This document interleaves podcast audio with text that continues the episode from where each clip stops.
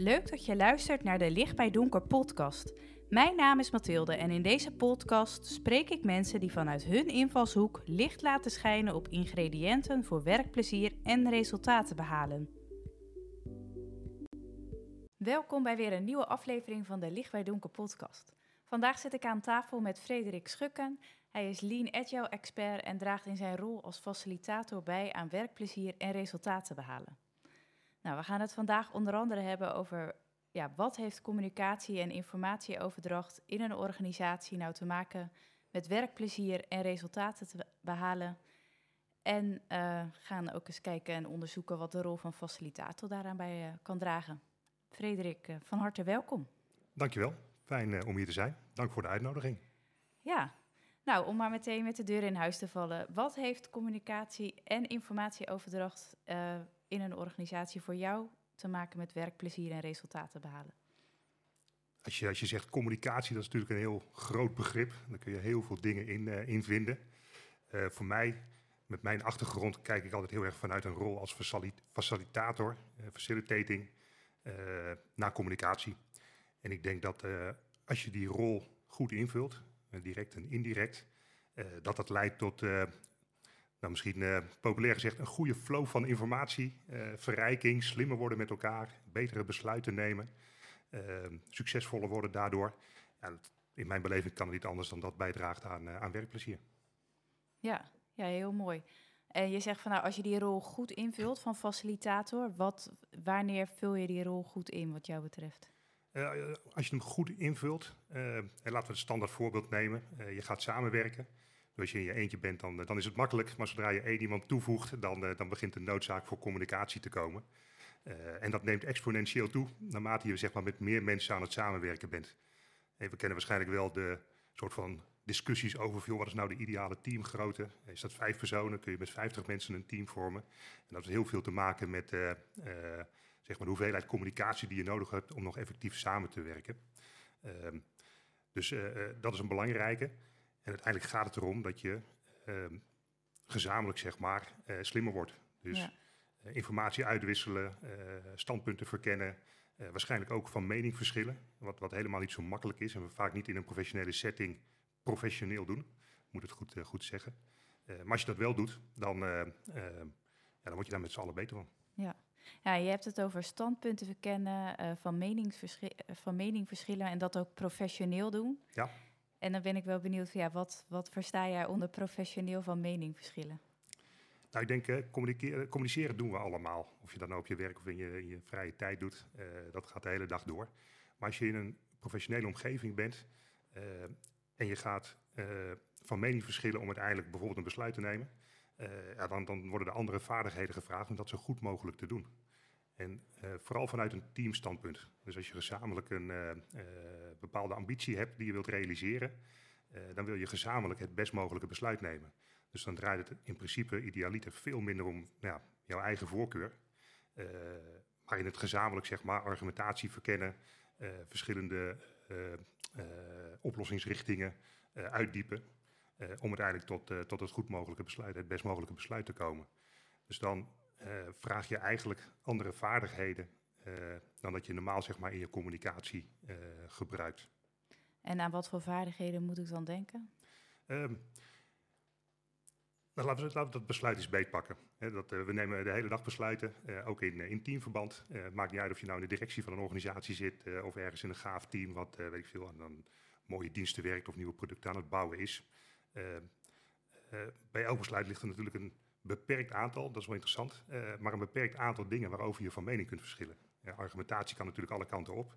Uh, maar op hoofdlijnen is dat, zijn we het eens dat er überhaupt een probleem is of een gewenste situatie. Uh, en daarbinnen, los van de inhoud, kun je ook maar op een bepaalde beperkte manier van mening verschillen. En wij kunnen het oneens zijn, Mathilde, over of iets een probleem is. Maar misschien zijn we het daarover eens. Maar dan is de vraag, joh, is het een ernstig probleem? Is het een structureel probleem? En dan heb je het eigenlijk wel gehad. Maar als daar geen meningsverschil over bestaat, dan laten we zeggen dat er, als er wel een meningsverschil over bestaat, moeten we nog helemaal niet gaan discussiëren over uh, oorzaken en oplossingen. Uh, laten we eerst eens dat probleem scherp krijgen. Ja. Een mooi voorbeeld daarvan qua techniek is niet brainstormen, maar framestormen. voordat je met oplossingen bezig gaat, moet je verliefd worden op het probleem. dus een goede inhoudelijke discussie over het probleem is nuttig. En als facilitator, je kunt onderdeel zijn van het team, je kunt zijn ingevlogen, dat maakt op zich niet uit. Kan het ontzettend de inhoud helpen als je zeg maar, dat soort elementen in een discussie heel scherp neerzet en iedereen daar wijzer van laat worden. Ja, dus iedereen daar wijzer van worden, het probleem heel scherp stellen. Hey, en hoe word je nou verliefd op je probleem als team? Als team? Ja. Dat is eigenlijk heel makkelijk door al die andere dingen zeg maar even eh, op de lange baan te schuiven.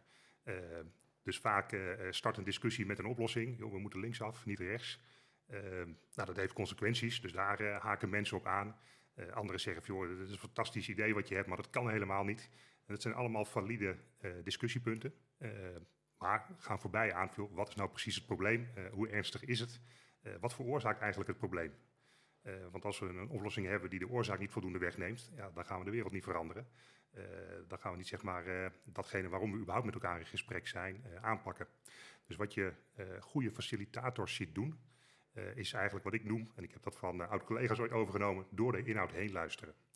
Dus op een gegeven moment maakt het helemaal niet uit of je inhoudelijk deskundig bent. Zolang je maar voldoende van af weet om de discussie te kunnen volgen. Maar vooral door de inhoud heen luisteren. Waar hebben we het nou over? Waar zit nou de discussie? Ehm, je kunt je bijvoorbeeld voorstellen dat als we een heel zwaar probleem hebben, buitengewoon ernstig, dat dat zeg maar de oplossing, ehm, die mag best ingewikkeld zijn. Immers, we hebben een ernstig probleem. Ja. Dus dat soort lijnen, zeg maar, zie je in heel veel gesprekken terug. Maar zijn voor degenen die vol in de inhoud zitten en wellicht hele goede ideeën hebben en daar ook heel gepassioneerd mee zijn, niet makkelijk om te volgen. Dus als facilitator doe je eigenlijk een, een stap terug en een stap naar voren. los van de inhoud, los van je eigen mening, maar heel erg op wat gebeurt er nou precies in, in bijvoorbeeld die communicatie binnen een team of, of wat dan ook. Ja, en ja, mooi hoe je dat zegt uh, dus echt die verschillende standpunten naar boven halen en, en, en ook kijken van wat, wat, wat zijn passende oplossingen en daardoorheen luisteren. En uh, als we het hebben over je moet professioneel van mening verschillen, kun je ook onprofessioneel van mening verschillen. Wat gebeurt er dan? Nou, misschien is het goed om dat professioneel van meningsverschillen te verduidelijken, want ik uh, gooide dat net hier op tafel en ik denk dat dat wat, wat uitleg behoeft. Ik, ik, neem je mee naar een situatie. een tijd geleden op een gegeven moment mocht ik in een organisatie een team helpen. Ehm, en die waren, eh, voor de mensen die, die Agile Scrum kennen, met een refinement bezig. Oftewel, we hebben een bepaald stuk, stuk werk te doen, we hebben een klus te klaren, maar we weten nog niet precies hoe. Dus laten we nou eens als team gaan nadenken over hoe we iets voor elkaar krijgen. Nou, vervolgens bleek een van de echte expert-engineers, ontwikkelaars in het team, een hele introvert persoon te zijn. Kwam uit een andere cultuur, er was een team in Nederland, sprak iets minder goed Engels. Maar dat doet natuurlijk niks af aan zijn argumentatie en, en zijn ideeën. Uh, maar op dat moment is het best moeilijk voor hem om in een team wat gepassioneerd aan het spreken is over hoe gaan we deze, deze klus klaren, om zich daarin te mengen. Op dat moment hebben we op een gegeven moment gezegd, laten we een van onze hele mondige andere engineers is naar zijn standpunt verplaatsen. Dus we hebben één iemand gevraagd, joh, laat je eigen mening even los, haak even aan bij, bij deze, deze teamgenoot Neem dus nooit even vijf minuten om samen te achterhalen, veel, waar zit nou zijn grootste bezwaar. En ga gewoon op basis van al je expertise en kennis zo goed mogelijk zijn standpunt, laten we zeggen, verdedigen of over de bühne brengen. Nou, daarmee zie je dat die wat introverte persoon in één keer het idee heeft van, hé, hey, mijn mening doet ertoe. Dus die was daarna ook veel vaker, veel mondiger. Vroeg op een gegeven moment zelf ook veel, kan iemand mij even helpen? dat was een aantal sessies later, want joh, ik heb even hulp nodig om een punt over te brengen. Ehm, en uiteindelijk uh, hielp dat om het team uh, tot een beter inzicht te laten komen en een beter besluit te nemen. Ja. Nou, dat is een voorbeeld van, tussen in mijn beleving, een voorbeeld van joh, wat je waarschijnlijk in het dagelijks leven niet zo snel doet, maar in zo'n, laten we zeggen, wat kunstmatige setting wel, omdat je gezamenlijk een doel wil bereiken. Ja, en het gaat er dan dus ook echt om om iedereen aan bod te laten komen en zijn mening te kunnen laten geven en waar nodig te helpen, dus dat alle stemmen gehoord worden. Ja, alle stemmen gehoord worden. Dus er zit een element in, hè, het moet van ons allemaal zijn. Uh, inhoudelijk wil je, nou niet eens zozeer dat iedereen gehoord wordt, maar je wil in ieder geval alle belangrijke inhoud op tafel hebben. Uh, en je liet net het woord luisteren vallen. ja, dat is misschien wel de belangrijkste vaardigheid die je moet hebben. Niet je eigen mening verkondigen en je eigen redenen goed op tafel leggen. Maar vooral luisteren, wat wordt er gezegd? hoe haakt het op elkaar in? En hoe kun je zeg maar, de inhoudelijke experts zo goed mogelijk met elkaar in verbinding zetten? Zodat wanneer iemand iets beweert en onderbouwt, nou, we kunnen kijken, joh, wordt dat, geloven we daarin of, of wordt het eigenlijk weerlegd? En vaak kom je dan op elementen uit dat er echt gereden twijfel wordt gezaaid. Nou, dat is dan vaak aanleiding om als een team te zeggen: joh, hoe kunnen we uh, echt empirische bewijslast verzamelen? Uh, kunnen we in een aantal sprints in dit geval misschien dan een, een, een, soort proof of concept bouwen om eens te kijken: joh, we denken dat het op deze manier lukt. Is dat ook zo? Ja. Nou, dat zijn gave uitkomsten zeg maar, van professioneel van meningsverschillen. Ja, dus ook echt wel uh, de, de, richting die je opgaat blijven onderzoeken door kleine experimenten te doen. En, en kijken van nou, uh, welke argumenten blijven er dan uh, ja, voor en tegen overeind staan. Ja, en ja. Ehm, als je dit dus goed doet, ehm, als het waarde toevoegt, hè, dan zou dit een bewijslast kunnen zijn. Dus als je dit soort dingen niet op die manier zou beetpakken, komen we niet tot dat experiment. en nou, leren we misschien niet wat buitengewoon belangrijk was.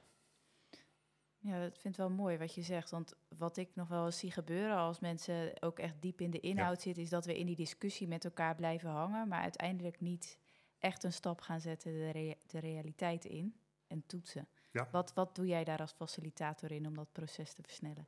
Uh, nou, een hele makkelijke tip, maar dat hangt een beetje van de meeting af. Maar mocht je een wat klassieke meeting zijn, waar ook nog echt iemand bezig is die notulen maakt, ja. en je hebt op een gegeven moment het gevoel, volgens mij zijn we in een kringetje beland. Alles wat nu gezegd wordt is al een keer voorbij gekomen. Op dat moment moet je naar de notulist kijken. Als hij of zij het niet meer schrijft, dan weet je dat je gelijk hebt. Want dan is alles ja. op papier gezet en dan, uh, nou, dan zijn we in een kringetje bezig. En dan, uh, dan komen we niet, niet verder. Ehm, als we, wanneer je de facilitatie doet, of je nou voorzitter bent, of, of, die rol krijgt toebedeeld, of hem je gewoon hebt toegeëigend, ja, dan is dat natuurlijk het moment om een interventie te doen. En de kunst is dan vaak om even een korte, bondige samenvatting te geven, waarbij je niet op de inhoud ingaat, maar hoogstens de inhoud benoemt.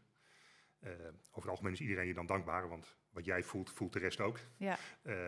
en ja, dat geven we openingen, zeg maar, om, om verder te kunnen gaan. wat er wel belangrijk bij is, is dat je inderdaad echt objectief blijft. Op het moment dat je dan op dat moment je eigen mening toch laat doorklinken en misschien de samenvatting iets zo kleurt dat jouw favoriete scenario tevoorschijn komt, ja, vroeg of laat verlies je dan natuurlijk je geloofwaardigheid zeg maar, in zo'n in zo'n rol. Ja, ja, ja, ja, dus je eigen objectiviteit, neutraliteit is daarin ja. belangrijk. En als je daadwerkelijk erin gelooft hè, dat je als team met, met een goede uh, informatieuitwisseling betere besluiten bereikt, dan, dan kun je ook vol vertrouwen achteroverleunen. Vertrouw maar op de rest, dan komt het beste besluit wel boven, los van je eigen mening. Ja. Dus een, een bepaalde flexibiliteit, zeg maar. Je moet van standpunt. Het is goed om een standpunt te kunnen innemen. Het is vaak nog beter om een standpunt te kunnen aanpassen op het moment dat er gereden twijfel uh, wordt gezaaid en uh, je tot een nieuw en beter inzicht komt. Ja, mooi. Hey, en aan het begin zei je van nou, voor mij heeft communicatie en werkplezier uh, ook wat te maken met dat je flow in die ja. communicatie krijgt en daarmee ook in een organisatie. Ja. Nou, wat ik veel ja, in de praktijk wel zie, is dat we um, ons helemaal suf vergaderen. Dat soms mensen ook wel klagen over het aantal vergaderingen wat ze hebben. Of dat ze zeggen van nou wanneer kan ik weer aan het werk. Um, ja, wat is jouw blik daarop? Nou, ik deel die blik heel erg. Uh, in mijn rol kom ik bij uh, verschillende organisaties, uh, mag ik af en toe meedraaien. En, en heel vaak vraag je dan natuurlijk even, joh, wat, wat wat is strategie, waar zijn jullie mee bezig, wanneer ben je succesvol? En vaak komt er ook een lijstje van verbeteringen voorbij. En ehm, nou, ik heb het niet empirisch onderzocht, maar mijn gevoel zegt dat er bijna altijd wel iets opstaat van joh, we vergaderen te veel.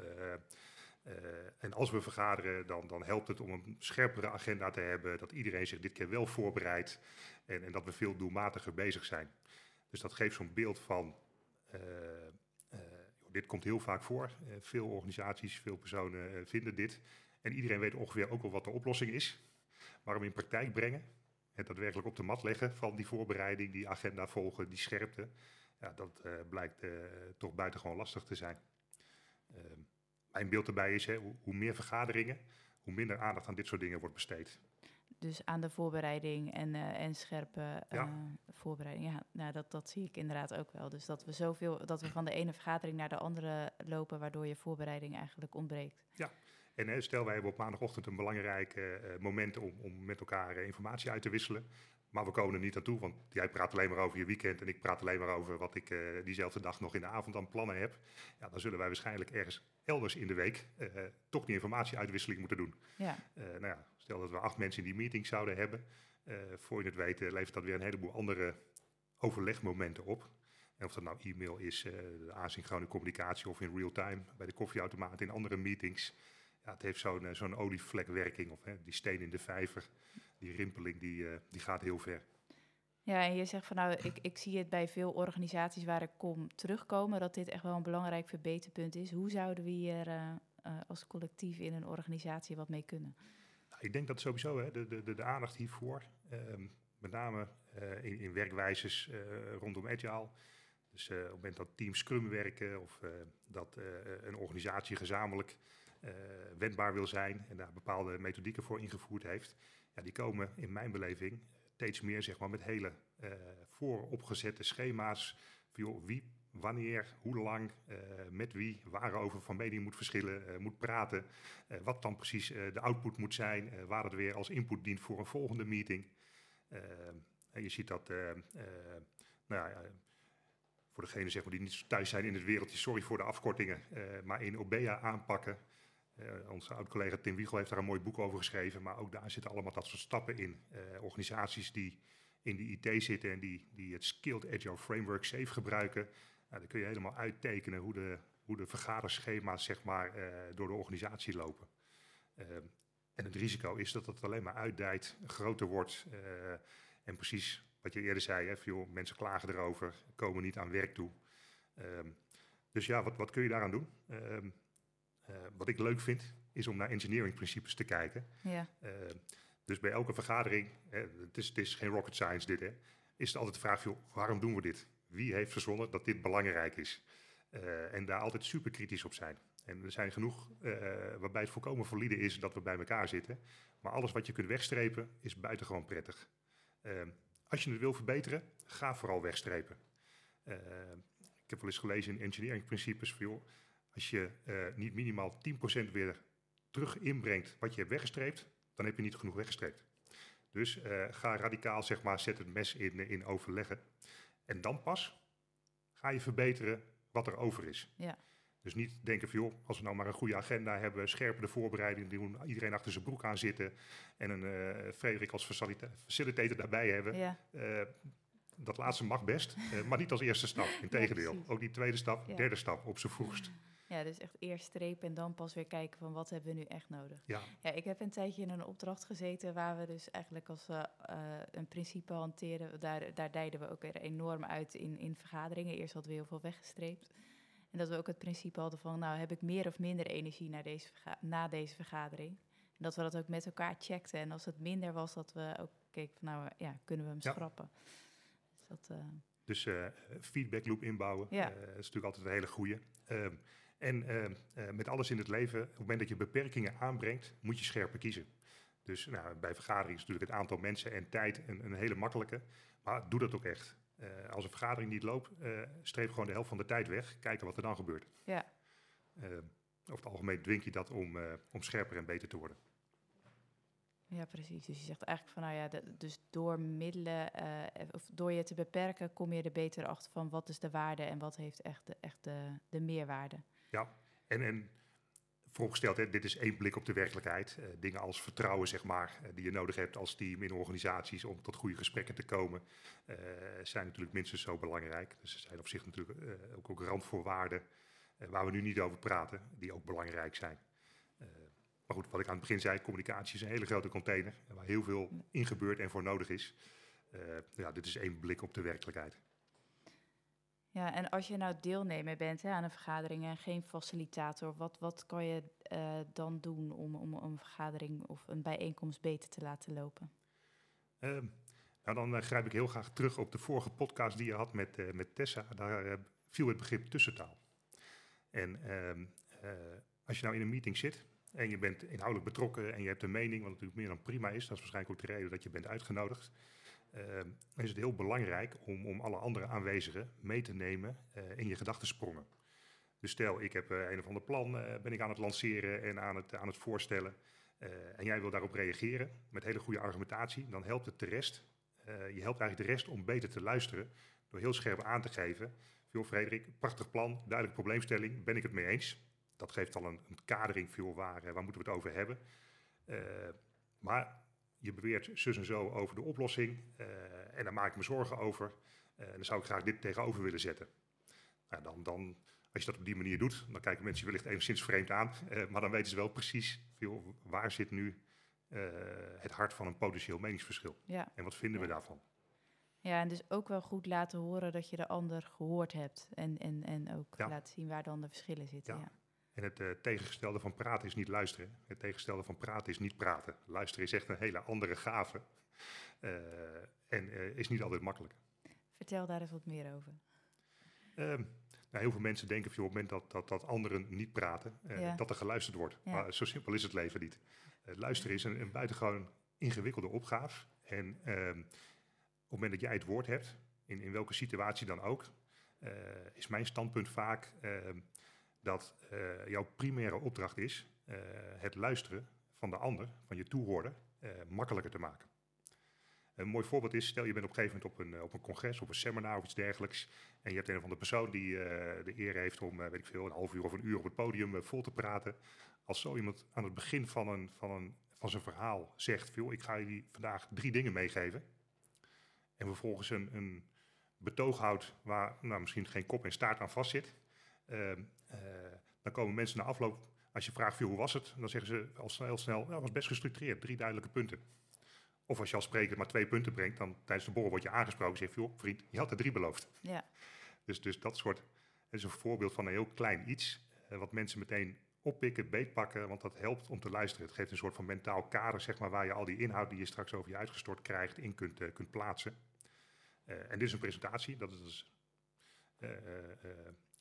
eenrichtingsverkeer, dus dat is op zich makkelijk. Maar als je echt in een inhoudelijk gesprek bent met hele slimme collega's over een onderwerp wat je echt aan het hart gaat, waarvan je weet, joh, de beslissingen die we hier maken, daar zijn we de komende twaalf maanden echt uh, knetterhard mee aan het werk.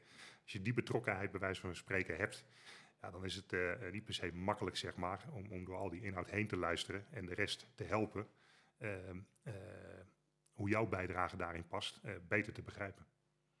Dat is een vaardigheid. Ja. Ja, dus dat gaat echt over het structureren, structureren van je eigen bijdrage en die structuur ook overbrengen.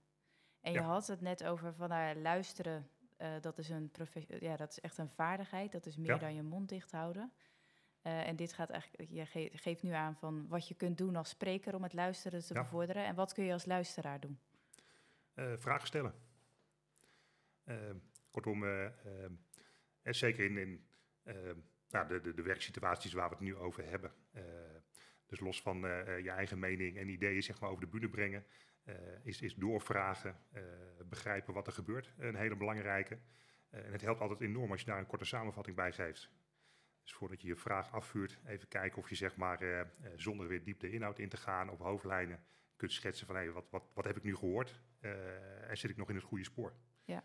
Dan help je waarschijnlijk degene die spreekt ook weer wat dat betreft. Om die structuren aan te brengen en om uh, te kijken van hebben we het nog over hetzelfde. Ja, en als het allemaal, hè, laten we zeggen dat het onderwerpen zijn waar mensen heel gepassioneerd over zijn. En we kijken naar teamwork. Je kent ongetwijfeld uh, de Lencioni-pyramide. Dus joh, je komt op een gegeven moment uh, als team bij elkaar. Maar op een gegeven moment ga je ook van meningsverschillen, zeg maar. of misschien is dat meer hè, de, de forming, storming, norming-achtige teamontwikkeling. Ja, dus in welke fase je zit qua teamontwikkeling. Ja, precies. Maar dat betekent dus dat je als team over dingen van mening gaat verschillen.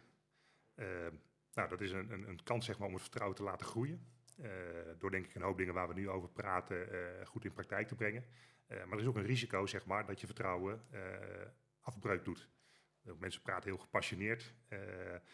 anderen vinden dat misschien bedreigend. sommige mensen hebben misschien het gevoel dat hun argumentatie en hun, hun ideeën niet gehoord worden. dus als luisteraar vragen samenvatten, hier aandacht voor hebben in mijn beleving en ervaring helpt dat ook heel erg zeg maar, met nou ja, hoe je als team uh, er samen voor staat uh, en effectief en succesvol kunt zijn.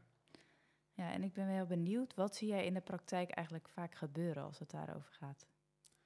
Je bedoelt dus over het luisteren naar wat er gezegd wordt en echt de discussie met elkaar aangaan. Uh, ik zie eigenlijk twee dingen gebeuren. Ik, ik weet niet of je dat herkent, maar voor mijn gevoel is het vaak een soort van omslagmoment. Uh, dus teams zijn hier, eh, laten we zeggen dat volwassen teams, uh, zijn hier best goed in. maar soms dan, dan kom je op een onderwerp terecht wat wellicht al langer speelt, waar een aantal mensen ook echt al een keer weet ik veel, hun neus hebben gestoten. omdat ze in het verleden al eens een keer een idee hadden hoe dat aan te pakken. Misschien in een ander team, maar dat is niet gelukt. Nou, hoe, hoe dichterbij het komt, zeg maar, hoe, hoe persoonlijker het wordt, nou, hoe minder makkelijk het is om een soort van objectieve afstand te bewaren uh, als je midden op het speelveld uh, staat. Ja. Dan kom je op het, uh, eigenlijk juist dan worden dit, dit soort dingen extra belangrijk, maar helaas ook extra moeilijk. dus dan helpt het enorm als er iemand, iets of iemand is die nou ja, daar af en toe een interventie kan doen en het toch beter zeg maar, kan laten lopen dan wanneer we iedereen op het speelveld zetten en uh, wel wachten wat de uitkomst is. Ja, precies. Dus iemand die kijkt van nou, hoe, hoe, hoe loopt het en wat, wat, hoe kunnen we dat beter uh, aanpakken met ja. elkaar. Ja. ja. Dus als je mij vraagt, hè, die rol van facilitator. Uh, enerzijds kun je dat zelf zijn, hè, maar goed, je kunt niet over bij, bij elk gesprek in een organisatie zijn. dat is natuurlijk onhaalbaar, moet je helemaal niet willen. Dus wat kun je doen in een organisatie, zeg maar, om anderen in staat te stellen om je beter in te worden. Uh, hoe kun je de organisatie qua teaminrichting zo neerzetten, zeg maar, dat dit, uh, dat dit helpt. Uh, dus op het moment dat je een nou, soortgelijke rol in een organisatie hebt of, of jezelf toe-eigent, gaat het in mijn beleving verder dan ehm, nou ja, je lijfelijke aanwezigheid en je inmenging. maar zit er ook een indirect effect in? Veel, wat, wat kun je aanreiken aan je collega's om hier beter in te worden? Heb je daar een voorbeeld van? Um, nou ja, um, uh, wat je tegenwoordig ziet, uh, en die, daar hebben we het eerder over gehad, uh, vanuit de organisatie Scrum.org zie je nu dat iets gepusht wordt, ja, gepusht, onder de aandacht wordt gebracht, wat de Liberating Structures heet. en dat is eigenlijk een, een verzamelnaam van een heleboel hele interessante en vaak verrassende werkvormen, die enorm helpen, zeg maar, afhankelijk van wat je doelstelling is, van een gesprek in een vergadering, in een team, in een organisatie, uh, om dat doel ook daadwerkelijk te bereiken. En het is heel erg gericht op uh, eigenlijk twee dingen. Enerzijds zoveel mogelijk iedereen betrekken en actief maken. en anderzijds om de inhoud, van, waar hebben we het precies over, zo decentraal mogelijk te maken. Dus echt van degenen die deelnemen, die hebben eigenlijk het stuur in handen van waar, waar sturen we deze discussie naartoe. Uh, binnen een bepaalde scope natuurlijk van, uh, van een onderwerp. Nou, dat soort instrumenten aanreiken, inzetten, uh, helpt al in sommige gevallen enorm. Ja. ja, dus dan gaat het echt om de juiste werkvormen aanbieden en ja. kijken van nou, hoe kunnen mensen ook zonder ja. jouw aanwezigheid een goede, goede Een oud collega van mij die zei altijd, wie de vorm beheerst is de inhoudmeester. Ja. en dat is daar een voorbeeld van. Dus, dus los van de vaardigheden zit daar denk ik een belangrijke soort van knop waar je aan kunt draaien om, uh, om dit soort dingen beter te laten verlopen. Ja, mooi. Nou, we hebben het best wel al uitgebreid gehad over hè, communicatie in een organisatie. Hoe doe je dat nou goed als team? Dat als er meer mensen samenwerken, dat er steeds meer interacties plaatsvinden. Dus dat je eigenlijk steeds beter ook dat moet gaan sturen. Vergaderingen die de pan uitreizen. Wat uh, is er nog iets wat je uh, toe zou willen voegen of mee zou willen geven aan de luisteraars? Uh, nou, misschien nog een laatste ding. En dat, dat, zit een beetje ook in dat vragen stellen en, luisteren. maar het is natuurlijk buitengewoon goed om elkaars belangen, standpunten en ambities te kennen.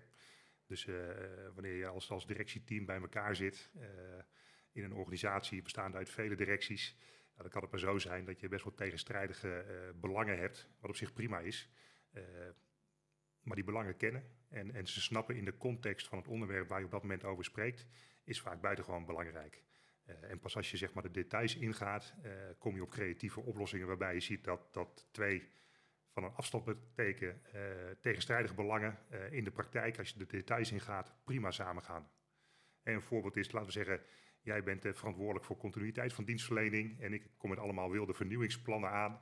Nou ja, jij weet van als ik Frederik zijn gang laat gaan, dan is de continuïteit uh, uh, ver te zoeken. En ik weet van als ik continuïteit als belangrijkste hebben, dan, dan gaat er nooit iets nieuws gebeuren richting onze, onze klanten en stakeholders.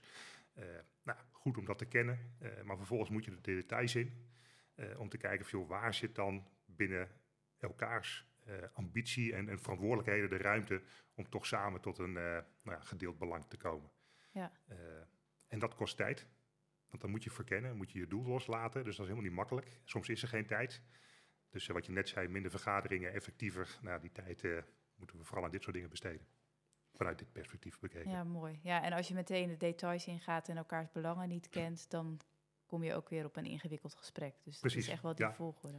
Maar dat vereist wel dat je je doel kunt loslaten. Dat ik bijvoorbeeld uh, eerst jouw wereld induik in, de, uh, in het vertrouwen, zeg maar, dat jij dat daarna in mijn richting doet. En dan kijken of we samen de ruimte kunnen vinden. Ja, mooi. Nou, dankjewel Frederik voor het delen van jouw inzicht als het gaat om communicatie in de organisatie ten opzichte van werkplezier en ook wat je rol als facilitator daarin kan betekenen. En luisteraars, uh, tot de volgende aflevering. Vond je dit een mooie aflevering? Uh, deel hem vooral op de socials en geef een ster. Dan ja, bereiken we nog meer mensen.